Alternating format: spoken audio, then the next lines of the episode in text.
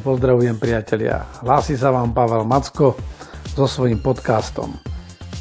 Je začiatok nového týždňa, začiatok nového mesiaca a po viac ako 2,5 mesiacoch idú naši žiaci opäť do škôl. Nie, pandémia neskončila, ale predsa len uvoľňujeme trošičku už tie opatrenia a tak sa aj ja vrátim po dlhšej odmlke náspäť k svojmu podcastu. Tejto prvej epizóde sa ešte tak obzrieme za minulým týždňom, ale potom už budem pravidelne komentovať udalosti u nás doma aj v zahraničí. Deje sa toho strašne veľa a nestíham to všetko komentovať e, na Facebooku alebo v článkoch, či už v blogu alebo v médiách. Preto sa vrátim k tomuto zvukovému formátu a verím, že postupne si mnohí z vás nájdu cestu k nemu. Takže pokojne sa usaďte alebo to počúvajte tam, kde ste a vítajte a ideme na to. V minulom týždni e, ma najviac zaujalo pár udalostí, vrátime sa k dianiu v strane Smer a okolo tejto strany. Pozrieme sa za oceán za prezidentom Trumpom, ktorý sa cez Twitter prepracoval do Bieleho domu a teraz bojuje s Twitterom, aby v Bielom dome zostal. No a povieme si aj, čo je najväčšia hrozba, lebo pandémie tu boli, už aj v minulosti, ale skutočná hrozba je niekde inde. Takže priatelia, vítajte a ideme na to.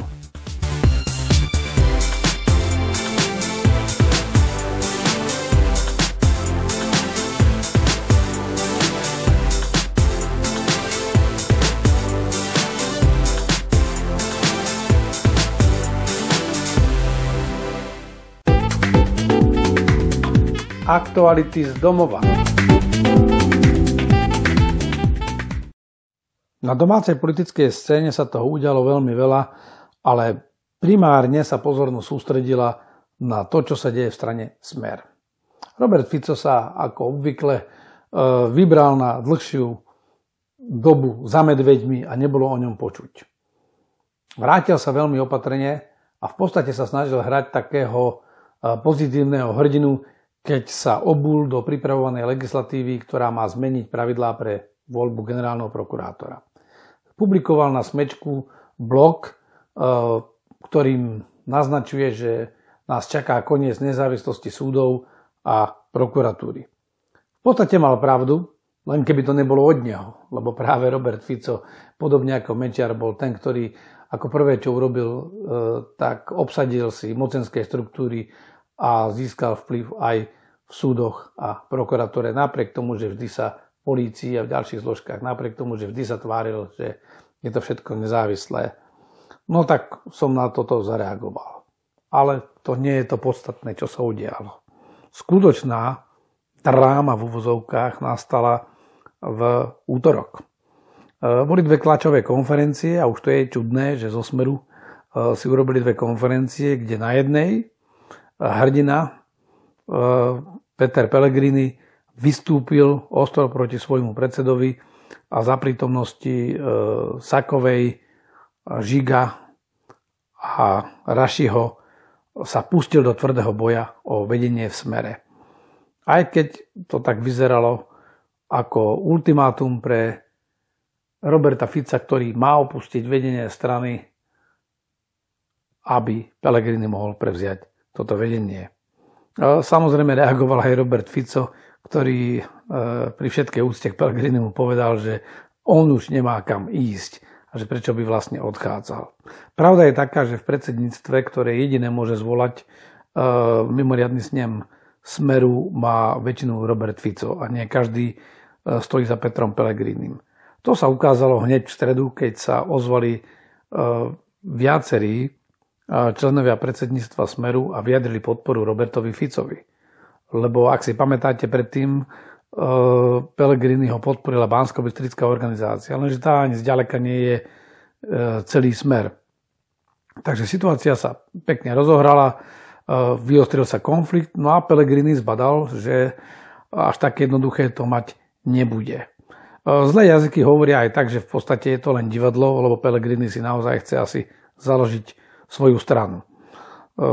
Nemyslím si, že by išiel zakladať stranu kvôli tomu, že je lepší sociálny demokrat ako Fico, ale jednoducho Fico ho k moci nepustí a oligarchom už došla trpezlivosť s Robertom Ficom. Má nulový koaličný potenciál a jednoducho je už pre túto stranu neperspektívny bez ohľadu na to, že v skutočných politických štruktúrách strany Smer má veľmi silný vplyv. Takže Peter Pellegrini síce začal hrať vabank, ale e, zrejme mu poradili oligarchovia, e, aby zaťahol rušnú brzdu, pretože vo štvrtok už hovoril zmierlivejšie nás e, smerom na Roberta Fica, že vlastne netreba si to brať osobne, že len sa bojuje o predsednickú stoličku. Je to dané aj tým, že Dag Daniš medzi tým stihol celkom výstečne napísať komentár, kde Petra Pellegriniho označil za podrazáka. A má v podstate pravdu, pretože Pellegrini bol súčasťou tej štruktúry Smeru, ktorá sa tu 20 rokov vyvíjala. Dostal veľké šance od Smeru. Za pár rokov sa vypracoval z nejakého pomocníka, asistentika, cez štátneho tajomníka na jednom ministerstve, ministro, e, predsedu Národnej rady po odstúpení neboštíka Pašku až na e, vicepremiéra a následne premiéra. To bola kariéra, ktorú dokázal absolvovať za nejaké 4 e, roky, možno, možno i menej. Takže nemôže povedať, že by od Roberta Fica nedostal šancu. Na druhej strane je jasné, že tá strana je mŕtva, má nulový koaličný potenciál s Robertom Ficom. Takže ako to pôjde ďalej, uvidíme. Je pravda, že e, agentúra Focus urobila prieskum, ktorý bol zadaný, ale podľa toho, čo dnes zverejnila, alebo včera televízia Markíza, tak bol zadaný ešte v polovici mája. To znamená, už v polovici mája bola postavená do tohto prieskumu aj otázka, že či by ľudia volili E, novú stranu Petra Pellegriniho, e, je jasné, že v zákulisí sa hovorí už dlhšiu dobu o tom, že Pellegrini túto stranu pripravuje a vlastne kladie nesplniteľné podmienky pre Roberta Fica. Nie je mi ľúto Roberta Fica, ale je jasné, že toto je len divadlo. E, Pellegrini je odhodlaný ísť s tou novou stranou. Má za sebou zrejme finančne silných oligarchov, ktorí ho potiahnu a Robert Fico má taký ten základný politický kapitál od tých svojich skálnych e, voličov, ktorí ho budú voliť, aj keby chodil s mŕtvolou uprostred námestia. Uvidíme, ako sa to vyvinie, ale e, treba povedať jeden základný fakt, že smer s Robertom Ficom a nová strana Petra Pellegriniho je len to isté víno v dvoch rôznych flašiach, lebo Pellegrini, Fico, Saková alebo Raši, e, to nie je nová sociálna demokracia. Je to priateľnejšia tvár e, starého smeru, je to nová fasáda, nová nálepka. Pellegrini veľmi decentne, kultivovane vystupuje, ale je rovnako namočený v tom, čo tu smer robil. A tí ľudia, ktorí sú za nimi, tým o nejakú sociálnu demokraciu nejde.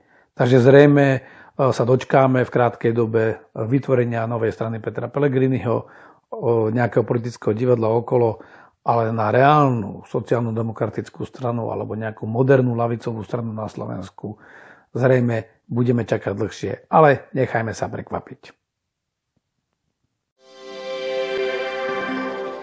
Téma dňa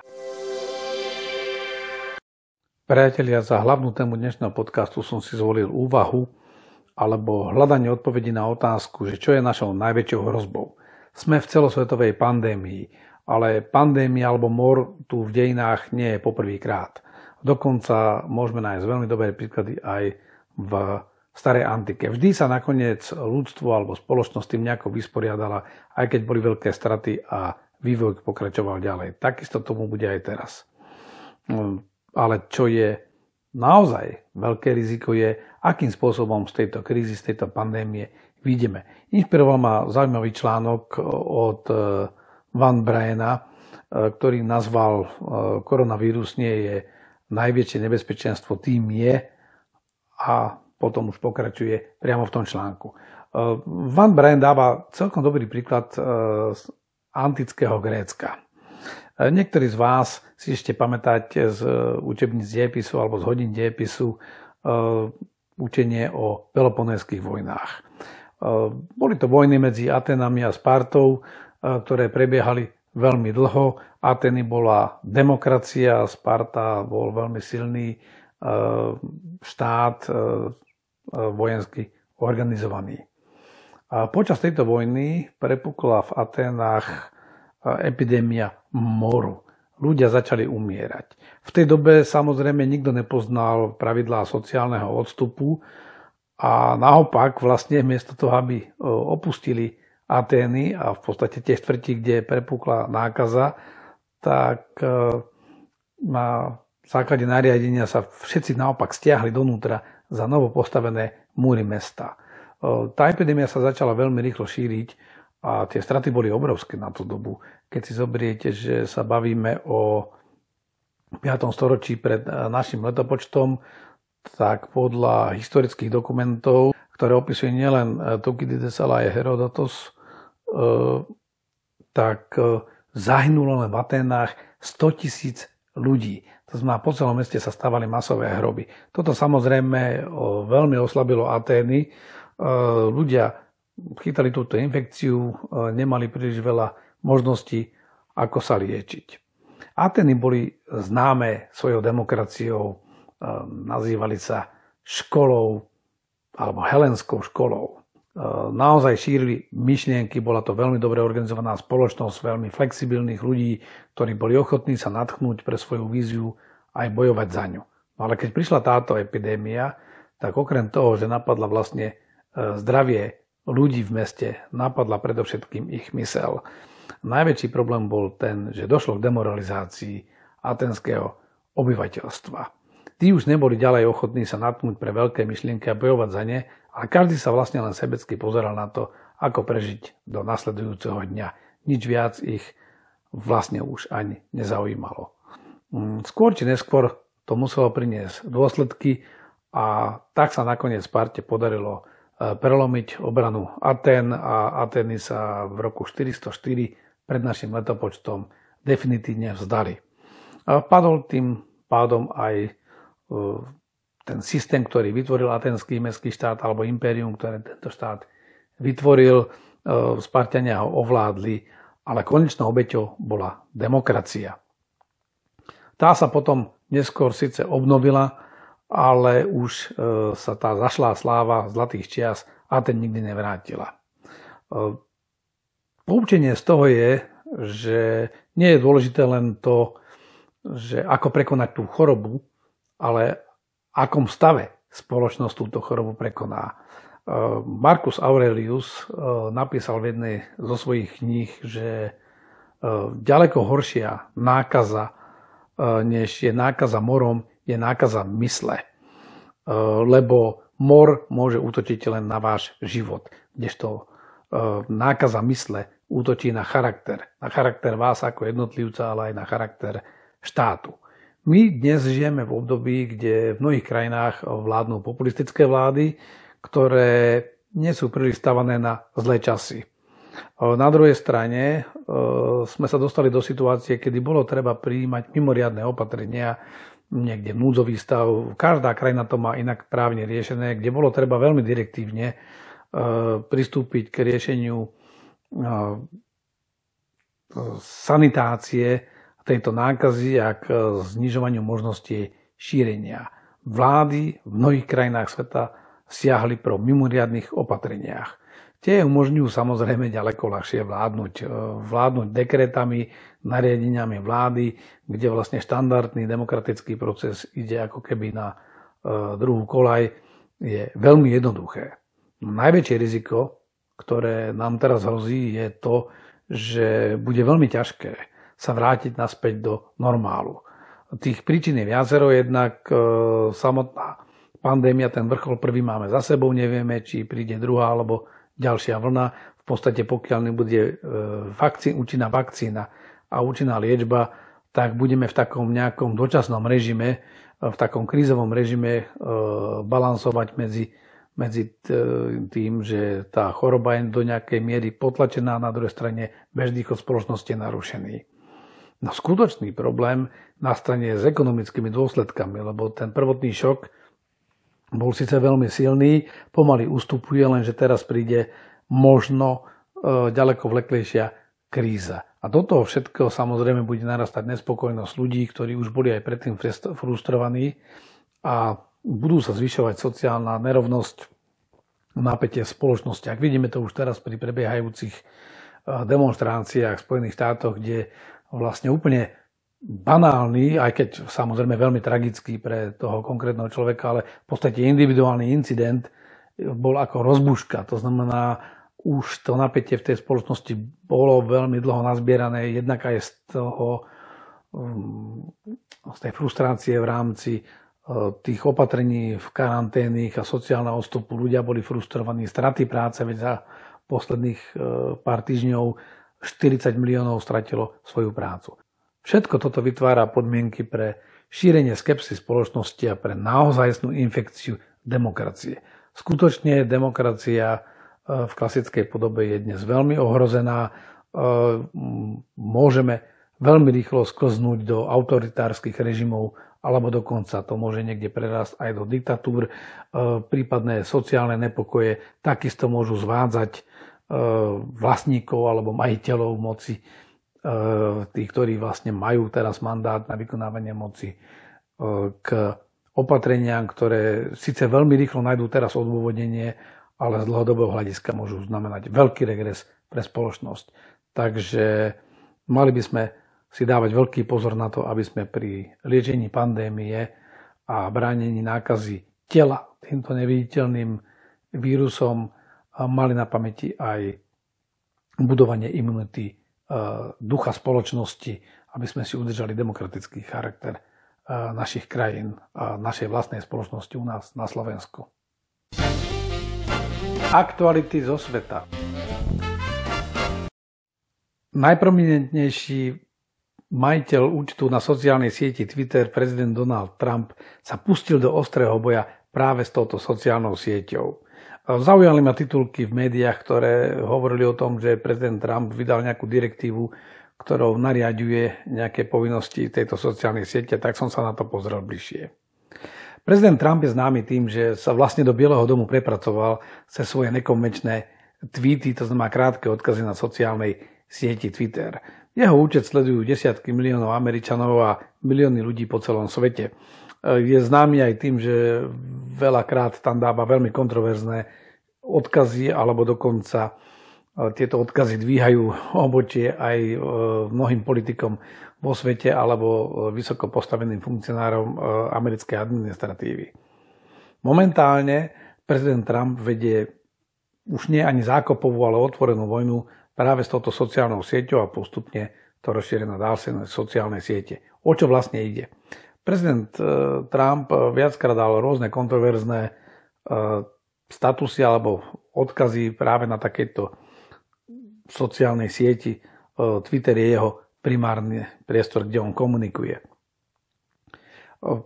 Sociálne siete majú svoje pravidlá a vždy, keď si zakladáte účet, tak e, samozrejme e, podpisujete, málo kto to čítal, podpisujete, že budete dodržiavať všetky pravidlá a zásady sociálnej siete ako nešírenie nenávisti, nepodporovanie terorizmu, e, nešírenie rôznych konšpirácií, a jednoducho, že budete sa chovať podľa pravidel tejto komunity.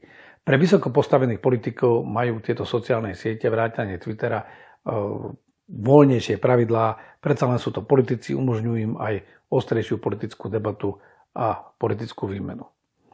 No, prezident Trump mal poslednou dobou viacero veľmi ostrých, kontroverzných e, statusov a Twitter reagoval na to rôzne keď dal status, ktorý súvisel so smrťou eh, jednej známej osobnosti, ktorá eh, zahynula pri, eh, počas nejakej nehody pri úrade jedného z zástupcov v kongrese, tak dal k tomu veľmi ostrý status, taký konšpiračný. Twitter na to nereagoval. No naposledy prezident Trump veľmi ostro reagoval a dal svoj status, ktorým naznačil, že akékoľvek úvahy o korešpondenčnom hlasovaní v nadchádzajúcich prezidentských voľbách považuje za pokus ho zbaviť možnosti byť znovu zvolený, že automaticky takéto voľby by boli vlastne nejakým podvodom, že by dochádzalo k falžovaniu lístkov a, a volebných lístkov a výsledkov k ukradnutiu jednotlivých urien.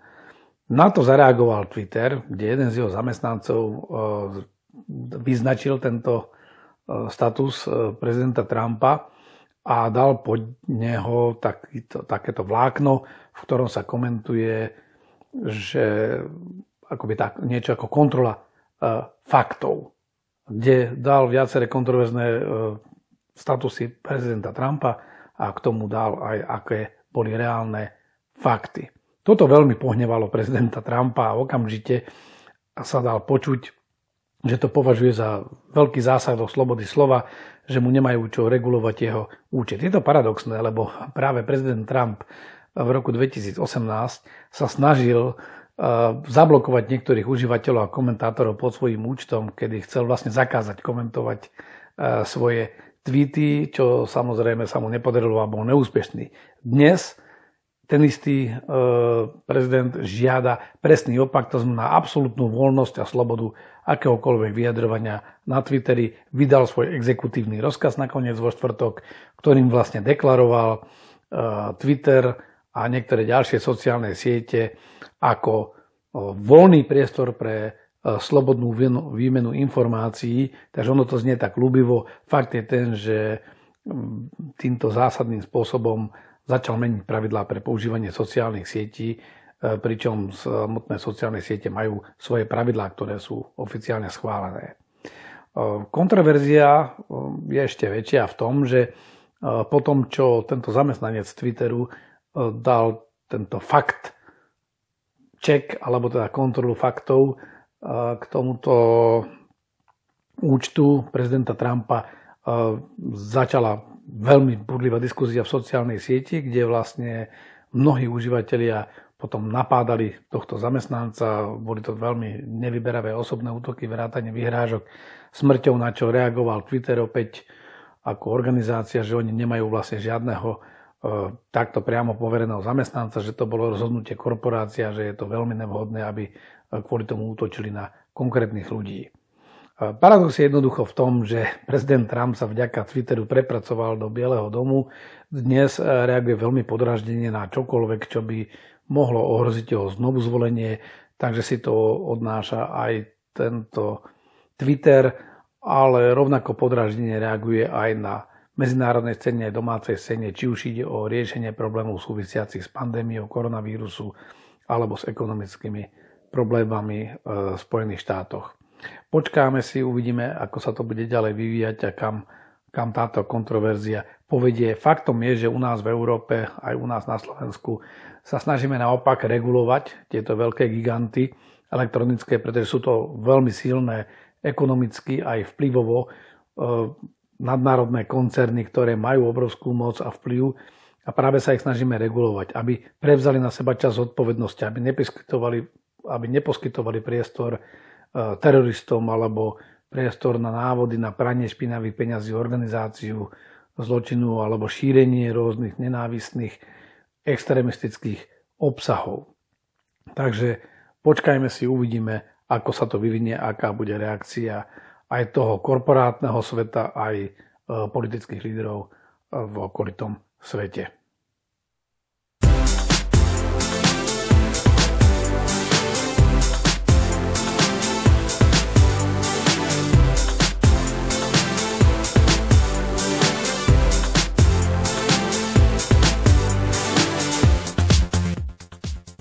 Priatelia, a to už bude takmer všetko. Ešte čo nás čaká tento týždeň.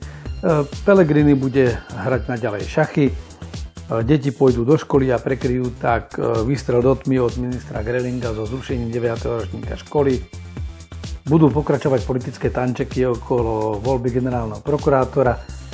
Bude pokračovať aj diskuzia o núdzovom stave a otváraní ekonomiky.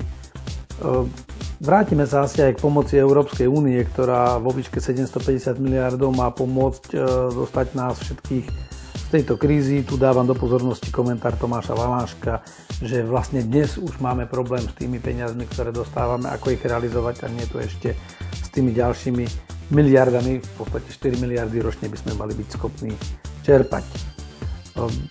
Rastie napätie v Spojených štátoch, ale v podstate celý svet je dnes ako papinov hrniec, takže uvidíme, ako sa toto bude vyvíjať a rovnako mm, výsledkom frustrácie súvisiacej s pandémiou a dlhodobo neriešených sporov je aj náraz napätia medzi Spojenými štátmi a Čínou alebo aj reakcia Spojených štátov na Svetovú zdravotníckú organizáciu. Takže priatelia, želám vám do tohto týždňa veľa úspechov aj napriek tomu, že žijeme v nelahkých podmienkách. E, nech sa vám vyhýbajú narcizmus, e, sebalútosť, ale aj pesimizmus, optimistický pred a teším sa v ďalšom podcaste.